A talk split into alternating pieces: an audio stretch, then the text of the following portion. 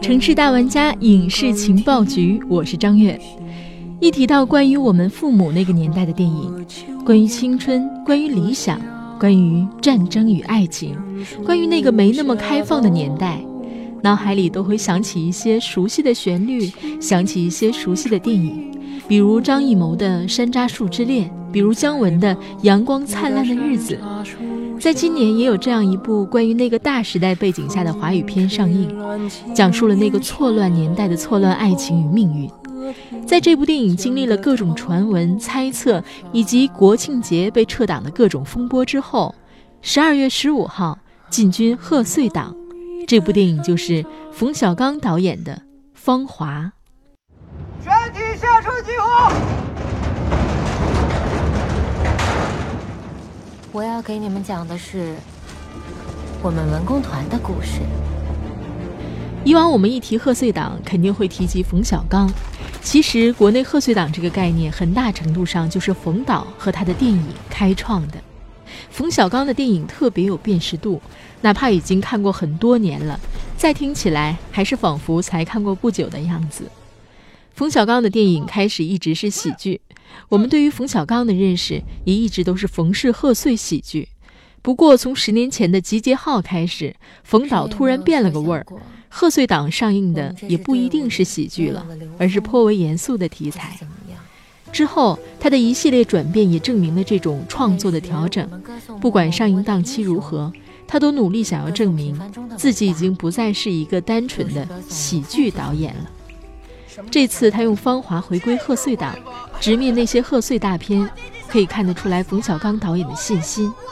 二十年前开启贺岁档，二十年后回归贺岁档，贺岁情怀对于现在的冯导来说，已经不是让全国人民笑开心那么简单了，而是更多关于时代记忆的情怀，是他这一代人对于留住记忆的诉求。《芳华》也确实给了冯导信心。因为这部电影太真诚，也太熟悉了，拍的就是他年轻时候的事儿，说的就是他这么多年来一直恋恋不忘的情话。这情话是对文工团那些女孩子说的，是对他的部队说的，更是对那段青春说的。说起电影《芳华》，首先我们要明确一个名词：文工团。什么是文工团？大家都知道，文工团属于军队系统。网上是这么解释文工团的作用的：文工团通过运用文艺的形式慰问一线部队，以达到提升士气、舒缓士兵心理压力的效果。而冯小刚导演曾经就在部队文工团做美术工作，之后转业才慢慢进入电影行业。可以这么说，不理解冯导的文工团经历，就无法理解《芳华》这部电影。文工团属于部队中极为特殊的一个群体，同样。更是对导演本身非常特殊的一段经历。冯导曾经回忆说，在部队当中，文工团是最自由的，最不受严格军规限制的，在这个群体之中，也最容易发生各种罗曼蒂克的碰撞。而电影的一个关键点，就是黄轩扮演的活雷锋刘峰，因为情之所动，发生了一起触摸事件，于是只能离开心爱的文工团。人生从此开始了另一段截然不同的征程。谁也没有设想过，我们这支队伍里没有了刘峰，会是怎么样？那时我们歌颂默默无闻的英雄，歌颂平凡中的伟大，就是歌颂刘峰这种人。什么是活雷锋？这就是活雷锋。我这只手可不能洗啊！活雷锋握过的。我们经常提及大院子弟的红色情节，从王朔、叶京、姜文、冯小刚等人的作品中，能生动地感知到他们对于那个红色激情时代的眷恋，以及对社会主义红色审美的推崇。这种眷恋和推崇的感情背后，有一个最重要的核心情节，就是青春情怀。青春的花开花谢，让我疲惫却不后悔。四季的雨飞雪飞，让我心醉却不堪憔悴。轻轻的风，轻轻的梦，轻轻的沉沉昏昏，淡淡的云，淡淡的泪，淡淡的年年岁岁。芳华的核心自然就是芳华，代表的是单纯的青春。而芳华所处的时代，在电影里只是一个配角，放在其他时代，倒也可以成立。如果有留恋，也是留恋青春经历。更何况在芳华中的青春，本来就是相对私密的。芳华的私密，在于这是一段个人史，没有追求宏大的历史时代感，也没有刻意营造红光亮的视觉美学。那个时代的主要色调大红色一定要有，军装绿到处也可见。但是注意的是，芳华其实还有一个重要的色调，就是身体之色，这是很有意思的一个点。文工团男兵女兵的身体之美，甚至裸露之美，这也是这部电影最为重要的象征色调。在红色和绿色之间，这种身体之色，代表的就是私人与青春。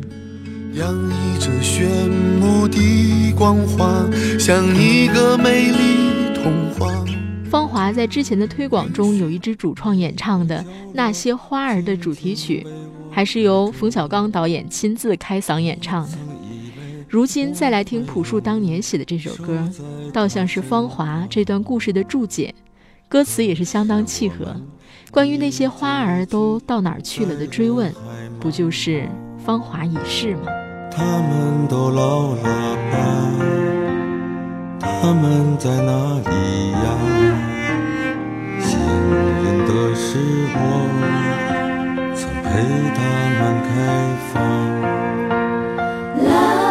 我们能够感受到这部电影对于冯小刚来说意味着什么。如果每个导演都有一部最想拍的电影，以及最能够代表自己的电影，那么对于冯小刚导演来说，这部作品一定就是《芳华》。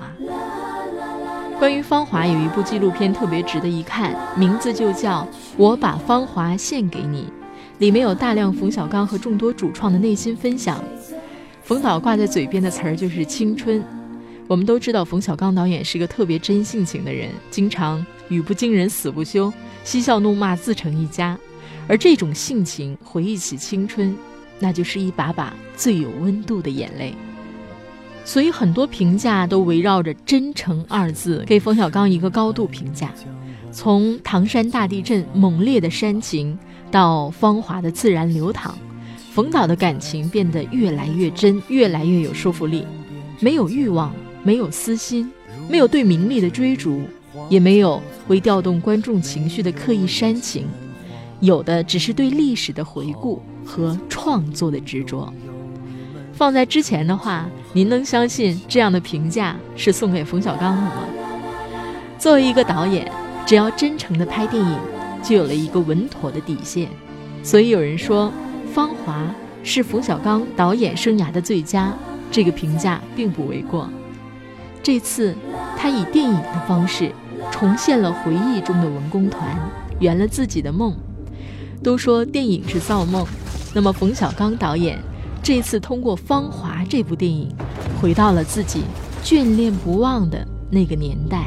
原谅我不想让你们看到他们老去的样子，他们都已经芳华已逝，面目全非。